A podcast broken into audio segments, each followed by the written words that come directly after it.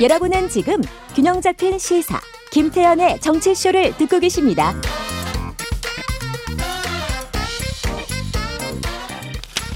김태현의 정치쇼 1부 뉴스 속 깊숙한 이야기를 들어보는 인터뷰 시간이 돌아왔습니다. 여야 당대표가 밥술 약속 대신에 정책 TV 토론장에서 만나기로 약속은 했다는데 과연 어떻게 진행이 될지 먼저 국민의힘 장동혁 원내대변인과 이야기 나눠보도록 하겠습니다. 전화로 연결되어 있습니다. 의원님 안녕하세요. 네, 안녕하세요. 장동혁입니다. 자, 일단은 김기현 대표가 이재명 대표에게 밥술 밥이나 한, 한번 하자라고 제안했다가 이재명 대표의 거부로 무산이 됐고요. 그리고 TV 토론, 정책 TV 토론으로 한다는 보도가 있었는데 이게 이렇게까지 저 정책 TV 토론을 하기로 한 이유는 뭐라고 제가 이해해야 될까요? 뭐그 배경은 예. 우선 뭐 그동안 막혔던 대화의 물꼬를 트는데 뭐 형식과 방식에 구애받지 말고 어떤 것도 뭐 가능하다 그런 입장에서 우선 TV 토론 형식의 뭐 정책 대화를 하시기로 한 것 같고요. 아, 어떤 형태로도 가능하다. 예. 예, 아직 일정과 뭐 주제는 정해지지 않았기 때문에 뭐 음. 협상하면서 어떻게 진행될지 상황을 지켜봐야 될 것 같습니다. 자, 그러면 이제 큰 틀에서만 결정이 된 거가 아직 세부적으로 뭐에 대해서 언제 어느 방송국에서 하는 거는 결정이 안 났다는 말씀이신 거죠? 예, 그렇습니다. 예. 네. 자, 그런데요. 약간의 걱정되는 측면도 있는 게 이게 예전에 대선 때도 보고 하셨지만 TV 토론이라는 게 굉장히 좀 갈등이 격화될 수밖에 없고 TV 토론 대상자를 충돌할 수밖에 없는 형태인데 이게 사실은 지금 여야 당대표들이 만나서 협치의 모습을 보고 싶은 게 국민들 모습인데 오히려 이러면 협치보다 좀 충돌, 갈등 이런 게 부각되는 거 아닌지 모르겠다라는 좀 걱정도 있거든요. 뭐 두분 당 대표께서 예. TV 토론을 하면서 지금 현안 문제들에 대해서 뭐 합리적이고 건전한 토론을 해 주실 것으로 믿고 있고 그 예. 이후에도 뭐 그런 어, TV 토론 내용을 바탕으로 계속해서 비공개 정책 회담을 이어가실 수도 있기 때문에 예. 그것이 양당 대표 그리고 여야의 대화의 물꼬를 트는 그런 계기가 되었으면 좋겠습니다. 음, 알겠습니다. 자, 보니까요, 김기현 대표가 TV 토론하고 동시에 비공개 회담도 하자, 이런 제안도 했다는데, 혹시 민주당에서는 어떤 반응이 있었나요? 뭐 그거에 대해서까지 아직 구체적인 답변을 한 건 없지만 예. 평소에 이재명 대표께서 뭐 대화하는 거에 있어서는 방식과 형식에 엉키지 않겠다 이렇게 말씀을 하셨기 때문에 음, TV 정책 토론이 이루어진다면 그 이후에 뭐 비공개 일대일 회담도 굳이 뭐 거부하시지는 않으리라고 그렇게 생각합니다. 김기현 대표 입장에서 TV 토론까지 했는데 비공개 회담까지 또 제안한 이유는 저희가 뭐라고 이해하면 될까요?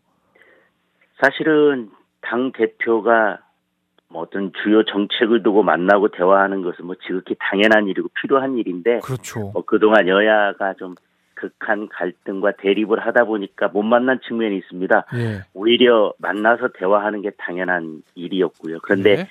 어, TV 토론으로 그냥 한 번 일회성으로 끝난다면 사실 대화하고 토론하고 정책에 관해서 이야기하자고 하는 것이 사실 형식적이고 선언적인 의미로 그칠 수밖에 없기 때문에 네. 실질적인 대화가 이루어지고 그것이 의회 정치를 복원하는 어떤 음. 계기가 되려면 비공개 정책 회담이 계속해서 이어져야 그것이 실질적인 대화와 의회 정치 복원이라고 생각을 하기 때문에 그런 측면에서 어, 비공개 회담을 제안하신 것으로 알고 있습니다. 알겠습니다. 자, 앞서 이 김진표 국회의장이 조율 중이던 대통령 여야 원내대표 그리고 국회 상임위원장 당 회동 이게 이제 최종적으로 무산된 걸로 전해지고 있는데 만약에 김기현 대표하고 이재명 대표 간의 뭐 정책 TV 토론, 비공개 회담 이런 회동이 성사되면 그 이후에 대통령까지 포함한 이른바 영수회담이라는 거 이런 거 선사될 가능성도 있다고 보시나요? 뭐 아직까지 그 부분까지는 뭐 이렇다 저렇다 말씀드리기는 어려운 것 같습니다. 예. 저는 그래도 대통령께서 뭐 국회를 방문해서라도 여야 원내대표와 상임위원장 등 그리고 이제 국회의장과 회동을 하겠다 했는데 뭐 그것이 이루어지지 않은 거에 대해서는 좀 안타깝고 유감스럽게 생각합니다. 네. 그런데 여야 그리고 또 대통령과 야당의 대화의 물꼬를 트는, 트는 것은 뭐 누구를 먼저 만나고 이런 것보다 가능한 부분부터 일단 대화를 시작해 나가고 그것이 또 계기가 돼서 더 확대되는 모습으로 나아갈 수도 있는데 지금 누구부터 만나야 된다 뭐 이런 절차여야 된다라고 하는 그것을 가지고 어 이렇게 좀 큰 뜻에서 음 여야 원내대표를 포함해서 한 자리에서 모이자고 했던 제안이 무산된 것은 좀 안타깝게 음. 생각을 합니다. 알겠습니다. 여당 내부 얘기 하나만 좀 짚어보죠. 이 최고위원이 지금 한 명의 거러, 저, 결혼인 상태인데 이 보궐선거 후보가 등록이 오늘부터 시작된다고 하는데요. 지금 보니까 뭐 뚜렷한 후보군이 보이지 않는다 뭐 이런 보도도 있고요.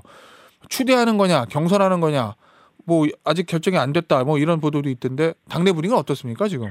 당내에서도 내부적으로 어떤 분들이 출마하겠다 이런 의견을 밝히는 분이 뚜렷하게 나타나지 않고 있고 예, 그렇더라고요. 또 예. 예, 지도부에서도 뭐 이러이러한 방식으로 뭐 한 명을 좀 추대하는 것이 예, 당내 어떤 갈등을 어, 유발하지 않고 뭐 최고위원 선발에 도움이 되는 건지 아니면 그냥 경선으로 갈지 이거에 대해서 물론 기본적으로는 경선 입장을 밝혔지만 예. 내부적으로 어떻게 정리되어 가고 이런 모습이 보이지 않아서 예. 오늘 후보 등록 하는 것을 좀 지켜봐야 될 것 같습니다.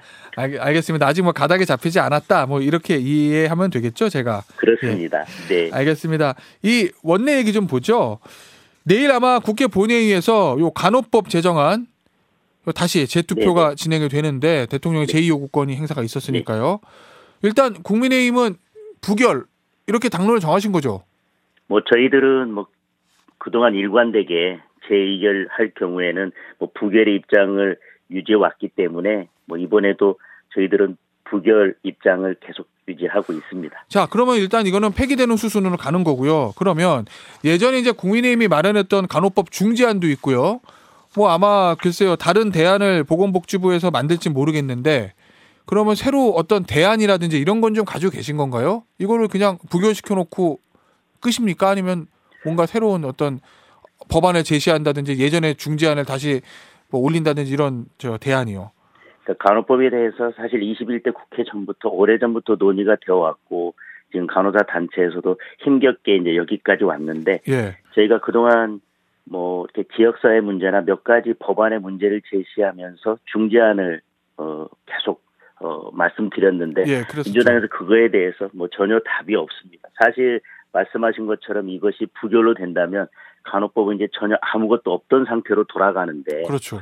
그것보다는 어떻게든 좀 중재안을 마련했으면 어, 좋겠다. 저희들의 이제 국민의힘의 입장입니다.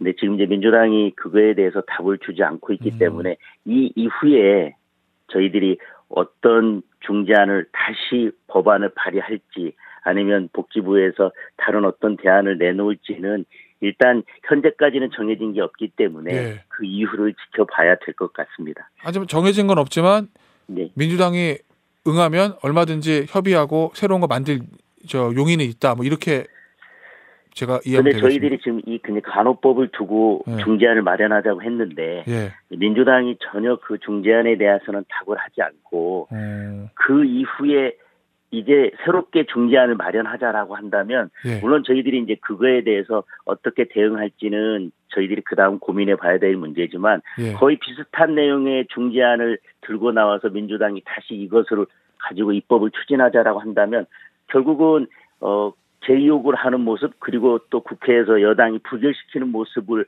보여주면서 여당에게 그리고 대통령에게 정치적 부담을 주려고 했던 그 의도가 있었던 게 아니냐 아마 그런 또 의심을 받을 수밖에 없을 것이 음. 같습니다. 알겠습니다. 방금 전에 말씀하신 그 부분 좀 보죠. 이 최근에 있었던 게 양곡관리법, 그다음에 간호법, 요게 민주당의 처리 그리고 대통령 거부권 이렇게 이제 연결이 됐습니다. 네, 자, 언론에서 보기에는 방송상법, 노랑봉투법, 학자금 무이자 대처법, 요것도 야당 단독 처리, 대통령 제의 요구, 재표결, 부결 요렇게 이어지지 않겠느냐는 어떤 걱정과 우려들이 많던데 이게 사실은 일종의 정치 실종이라는 비판을 양당 다 받을 수 있지도 않겠습니까? 요거 어떻게 보고 계신가요? 뭐 국민의힘에서는. 정치 실종이라고 하는 국민들의 비판에 대해서는 무겁게 받아들이고 죄송스럽게 생각을 합니다. 그런데 지금 요 간호법과 그 전에 양국관리법, 방송산법, 노란봉투법 이것을 보면 이 법안들이 21대 와서 문제된 것이 아니라 그 이전부터도 논의됐었고 그 다음에 윤석열 정부가 들어오기 저- 어, 들어오고 나서 이 법안들이 논의되기 시작한 게 아니라 그 이전부터 논의됐었습니다. 그런데 네.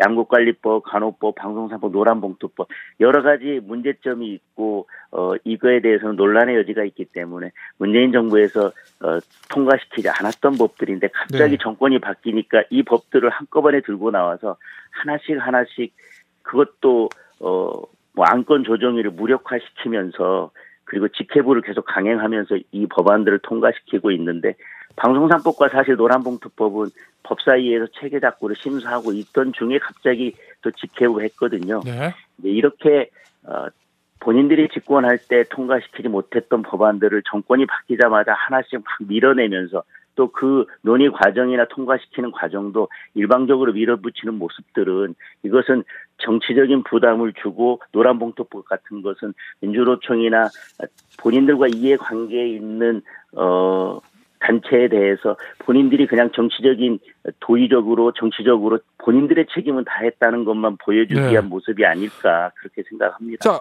그러면 저 말씀하시기에 문재인 정부 때도 나와 있었는데 추진 안 하다가 야당이 되니까 추진한다. 그 이유는 뭐라고 보시나요?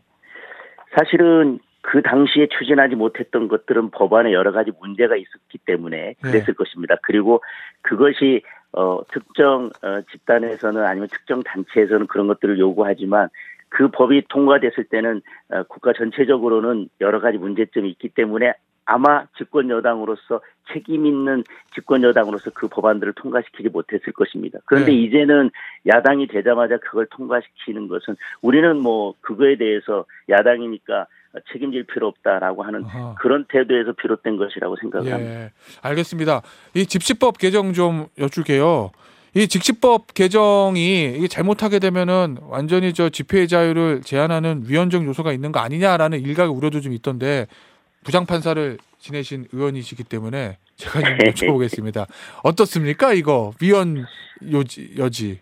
어, 집시법에 대해서는 이미 어 14년 전에 예. 2009년에 헌법재판소에서 불합치 결정이 있었습니다. 네. 불합치 결정은 뭐 아시겠지만 단순 위헌이 아닙니다. 단순 위헌이라면 이 법조항이 없어져야 되는 것이겠지만 헌법 불합치 결정은 단순 위헌은 아니고 이것이 어 일몰 후 일주일 전까지 전면적으로 금지하는 것은 과도하고 다만 심야 시간대에는 집회 집회를 제한할 필요가 있는데 그것은 국회에서 입법권의 범위 내에서 적정하게 정하도록 헌법재판소의 취지에 맞게 정하도록 했습니다. 따라서 헌법재판소도 헌법 불합치 결정을 하면서 일정한 시간대, 즉 특히 심야 시간대 집회와 시위는 제한할 수 있다라고 하는 어, 그런 결정을 했는데 14년 동안 국회가 이거에 대해서 눈 감고 손 놓고 네. 직무를 다 하지 않았던 것입니다. 그래서 예. 이것은 국회가 책무를 포기해 왔던 것이기 때문에. 지금이라도 헌법재판소의 결정 취지에 맞게 법이 개정돼야 된다고 생각을 하고 네. 그와 같은 취지에 맞게 개정이 된다면 위헌의 문제는 없다고 생각을 합니다. 알겠습니다. 짧게 하나만 좀 여쭤보죠. 예. 이 후쿠시마 오염수 문제요. 네. 국민의힘에서는 이게 제2의 광우병 파동과 같은 괴담이다. 뭐 이런 입장을 내고 있던데 이걸 괴담 정치로 주장하시는 이유가 있을까요? 뭐 괴담 정치를 떠나서 이 문제에 대해서는 어 저희 국민의힘에서도 아니면 또 정부에서도 어 오염수 방류에 대해서 지금 찬성한다 이런 입장은 아니고 네. IEN의 검증 결과나 과학적인 검증 결과를 지켜보면서 그거에 맞게 결정하자는 것인데 그런 결과들이 나오기 전에 또 결- 검증 결과가 나오기도 전에 마치 이미 문제가 있는 것처럼 결과를 정해놓고 어, 공격하는 것은 맞지 않다. 그리고 음. 그것은 나중에 결과적으로 오롯이 국민들의 불안만 가중되면서 어민들에게도 피해가 갈 것이다. 그러니까 차분하게 검증 결과를 지켜보자라는 게 저희 입장이라고 보는 게 맞을 것 같습니다. 알겠습니다. 자, 오늘 인터뷰는 여기서 마무리하도록 하겠습니다. 지금까지 국민의힘 원내 대변인인 장동혁 의원이었습니다. 감사합니다. 감사합니다.